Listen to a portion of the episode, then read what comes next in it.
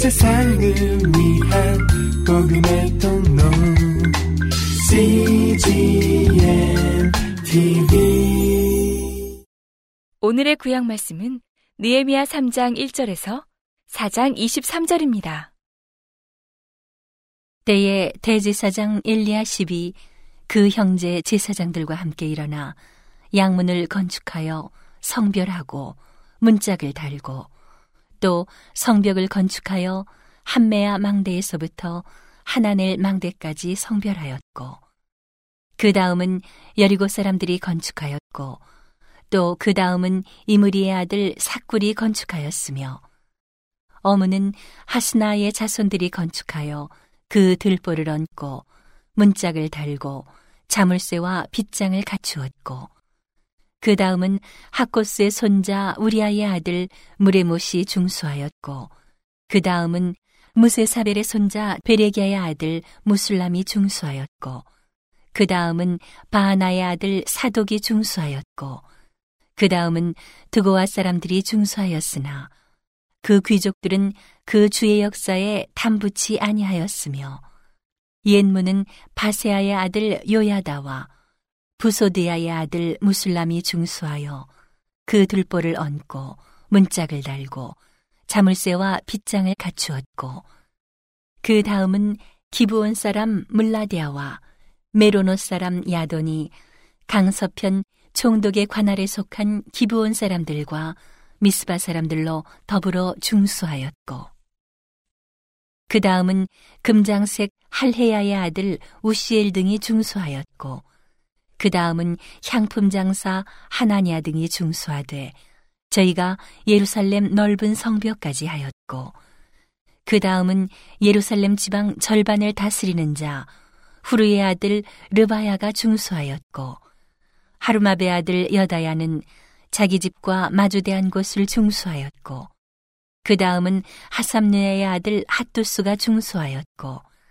하림의 아들 말기야와 바한모압의 아들 핫숲이 한 부분과 풀무망대를 중수하였고 그 다음은 예루살렘 지방 절반을 다스리는 자 할로헤스의 아들 살룸과 그 딸들이 중수하였고 골짜기 문은 한은과 산호와 거민이 중수하여 문을 세우며 문짝을 달고 자물쇠와 빗장을 갖추고 또 분문까지 성벽 1천 규빗을 중수하였고 분문은 베타게렘 지방을 다스리는 레가베 아들 말기야가 중수하여 문을 세우며 문짝을 달고 자물쇠와 빗장을 갖추었고 샘문은 미스바 지방을 다스리는 고로세의 아들 살론이 중수하여 문을 세우고 덮으며 문짝을 달며 자물쇠와 빗장을 갖추고 또 왕의 동산 근처 셀라못가의 성벽을 중수하여 다윗성에서 내려오는 층계까지 이르렀고 그 다음은 벳술 지방 절반을 다스리는 자 아스북의 아들 느헤미야가 중수하여 다윗의 묘실과 마주 대한 곳에 이르고 또 파서 만든 못을 지나 용사의 집까지 이르렀고 그 다음은 레위 사람 바니의 아들 루훔이 중수하였고 그 다음은 그일라 지방 절반을 다스리는 자 하사비아가 그 지방을 대표하여 중수하였고 그 다음은 그 형제 그일라 지방 절반을 다스리는 자 헤나다세 아들 바웨가 중수하였고 그 다음은 미스바를 다스리는 자 예수아의 아들 에셀이 한 부분을 중수하여 성 구비에 있는 군기고 맞은편까지 이르렀고 그 다음은 사배의 아들 바룩이 한 부분을 힘써 중수하여 성 구비에서부터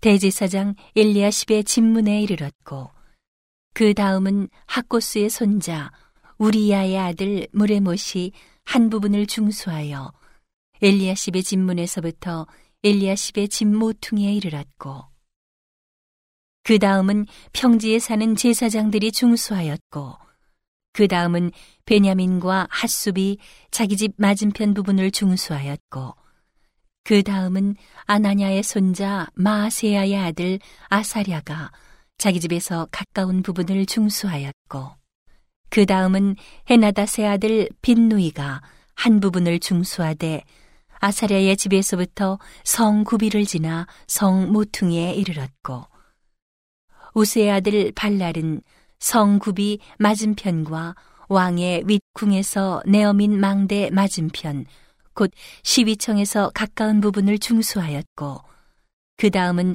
바로스의 아들 부다야가 중수하였고 때에 느디님 사람은 오벨에 거하여 동편 수문과 마주대한 곳에서부터 네어민 망대까지 미쳤느니라. 그 다음은 드고와 사람들이 한 부분을 중수하여 네어민 큰 망대와 마주대한 곳에서부터 오벨 성벽까지 이르렀느니라. 마문 위로부터는 제사장들이 각각 자기 집과 마주대한 부분을 중수하였고, 그 다음은 임멜의 아들 사독이 자기 집과 마주대한 부분을 중수하였고, 그 다음은 동문직이 스가냐의 아들 스마야가 중수하였고, 그 다음은 셀레미아의 아들 하나냐와 살랍의 여섯째 아들 하눈이 한 부분을 중수하였고, 그 다음은 베레기아의 아들 무술람이 자기 침방과 마주대한 부분을 중수하였고, 그 다음은 금장색 말기야가 한밉갓 문과 마주대한 부분을 중수하여 느디님 사람과 상고들의 집에서부터 성 모퉁이 누이에 이르렀고 성 모퉁이 누이에서 양문까지는 금장색과 상고들이 중수하였느니라. 산발랏이 우리가 성을 건축한다 함을 듣고 크게 분노하여 유다 사람을 비웃으며 자기 형제들과 사마리아 군대 앞에서 말하여 가로되 이 미약한 유다 사람들의 하는 일이 무엇인가? 스스로 견고케 하려는가? 제사를 드리려는가? 하루에 필력하려는가? 소화된 돌을 흙무더기에서 다시 일으키려는가? 하고 암몬 사람 도비아는 곁에 섰다가 가로되 저들의 건축하는 성벽은 여우가 올라가도 곧 무너지리라 하더라. 우리 하나님이여 들으시옵소서 우리가 업신여김을 당하나이다. 원컨대 저희의 욕하는 것으로 자기의 머리에 돌리사 노략거리가 되어 이방에 사로잡히게 하시고 주의 앞에서 그 악을 덮어두지 마옵시며 그 죄를 도말하지 마옵소서. 저희가 건축하는 자 앞에서 주의 노를 격동하였음이니이다 하고 이에 우리가 성을 건축하여 전부가 연락되고 고가 절반에 미쳤으니 이는 백성이 마음들여 역사하였음이니라. 산발랏과 도비아와 아라비아 사람들과 암몬 사람들과 아스토 사람들이 예루살렘 성이 중수되어 그 퇴락한 곳이 수보되어 간다 함을 듣고 심히 분하여 다 함께 귀하기를 예루살렘으로 가서 쳐서 요란하게 하자 하기로 우리가 우리 하나님께 기도하며 저희를 인하여 파수꾼을 두어 주야로 방비하는데 유다 사람들은 이르기를 흙무더기가 아직도 많거늘 담부하는 자의 힘이 쇠하였으니 우리가 성을 건축하지 못하리라 하고 우리의 대적은 이르기를 저희가 알지 못하고 보지 못하는 사이에 우리가 저희 중에 달려 들어가서 살육하여 역사를 그치게 하리라 하고 그 대적의 근처에 거하는 유다 사람들도 그 각처에서 와서 열 번이나 우리에게 고하기를 너희가 우리에게로 와야 하리라 하기로 내가 성 뒤 낮고 넓은 곳에 백성으로 그 종족을 따라 칼과 창과 활을 가지고 서게 하고 내가 돌아본 후에 일어나서 귀인들과 민장과 남은 백성에게 고하기를 너희는 저희를 두려워 말고 지극히 크시고 두려우신 줄을 기억하고 너희 형제와 자녀와 아내와 집을 위하여 싸우라 하였었느니라. 우리의 대적이 자기의 뜻을 우리가 알았다 함을 들으니라. 하나님이 저희의 꾀를 패하셨으므로 우리가 다 성에 돌아와서 각각 역사하였는데 그때로부터 내 종자의 절반은 역사하고 절반은 갑옷을 입고 창과 방패와 활을 가졌고 민장은 유다 온 족속의 뒤에 있었으며 성을 건축하는 자와 담부하는 자는 다 각각 한 손으로 일을 하며 한 손에는 병기를 잡았는데 건축하는 자는 각각 칼을 차고 건축하며 나팔 부는 자는 내 곁에 섰었느니라. 내가 귀인들과 민장들과 남은 백성에게 이르기를 이 역사는 크고 넓음으로 우리가 성에서 나뉘어 상거가 먼즉 너희가 물론 어디서든지 나팔 소리를 듣거든 그리로 모여서 우리에게로 나아오라 우리 하나님이 우리를 위하여 싸우시리라 하였느니라. 우리가 이같이 역사하는데 무리의 절반은 동틀 때부터 별이 나기까지 창을 잡았었으며 그때에 내가 또 백성에게 고하기를 사람마다 그 종자와 함께 예루살렘 안에서 잘지니 밤에는 우리를 위하여 파수하겠고 낮에는 역사하리라 하고 내나 내 형제들이나 종자들이나 나를 쫓아 파수하는 사람들이나 다 그 옷을 벗지 아니하였으며 물을 기르러 갈 때에도 기계를 잡았었느니라. 오늘의 신약 말씀은 요한계시록 17장 1절에서 18절입니다. 또 일곱 대접을 가진 일곱 천사 중 하나가 와서 내게 말하여 가로되 이리 오라 많은 무류에 앉은 큰 음녀에 받을 심판을 내게 보이리라. 땅의 임금들도 그러 더불어 음행하였고 땅에 거하는 자들도 그 음행의 포도주에 취하였다 하고 곧 성령으로 나를 데리고 광야로 가니라.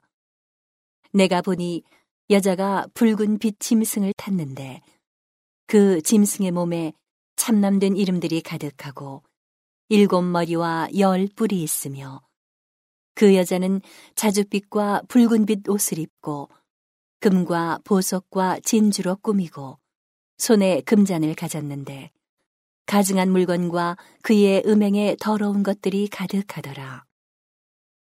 그 이마에 이름이 기록되었으니 비밀이라 큰 바벨론이라 땅의 음녀들과 가증한 것들의 어미라 하였더라. 또 내가 봄에 이 여자가 성도들의 피와 예수의 증인들의 피에 취한지라. 내가 그 여자를 보고 기이 여기고 크게 기이 여기니. 천사가 가로되 왜 기이 여기느냐. 내가 여자와 그의 탄바 일곱 머리와 열 뿔 가진 짐승의 비밀을 내게 이르리라. 내가 본 짐승은 전에 있었다가 시방 없으나 장차 무적행으로부터 올라와 멸망으로 들어갈 자니 땅에 거하는 자들로서 장세 이후로 생명책에 농명되지 못한 자들이 이전에 있었다가 시방 없으나 장차 나올 짐승을 보고 기이히 여기리라. 지혜 있는 뜻이 여기 있으니 그 일곱 머리는 여자가 앉은 일곱 산이요. 또 일곱 왕이라 다섯은 망하였고 하나는 있고 다른 이는 아직 이르지 아니하였으나 이르면 반드시 잠깐 동안 계속하리라. 전에 있었다가 시방 없어진 짐승은 여덟째 왕이니 일곱 중에 속한 자라. 저가 멸망으로 들어가리라. 내가 보던 열 뿔은 열 왕이니 아직 나라를 얻지 못하였으나 다만 짐승으로 더불어 임금처럼 권세를 일시 동안 받으리라. 저희가 한 뜻을 가지고 자기의 능력과 권세를 짐승에게 주더라. 저희가 어린 양으로 더불어 싸우려니와 어린 양은 만주의 주시오 만왕의 왕이심으로 저희를 이기실 터이요. 또 그와 함께 있는 자들, 곧 부르심을 입고 빼내심을 얻고 진실한 자들은 이기리로다. 또 천사가 내게 말하되 내가 본 바 음녀에 앉은 물은 백성과 무리와 열국과 방언들이니라. 내가 본 바 이 열불과 짐승이 음녀를 미워하여 망하게 하고 벌거벗게 하고 그 살을 먹고 불로 아주 사르리라. 하나님이 자기 뜻대로 할 마음을 저희에게 주사 한 뜻을 이루게 하시고 저희 나라를 그 짐승에게 주게 하시되 하나님 말씀이 응하기까지 하심이니라. 또 내가 본 바 여자는 땅의 임금들을 다스리는 큰 성이라 하더라. 오늘의 시편 말씀은 147편 12절에서 20절입니다. 예루살렘아 여호와를 찬송할지어다. 시온아 내 하나님을 찬양할지어다. 저가 내 문빗장을 견고히 하시고 너의 가운데 자녀에게 복을 주셨으며 내 경내를 평안케 하시고 아름다운 밀로 너를 배불리시며 그 명을 땅에 보내시니 그 말씀이 속히 달리는도다.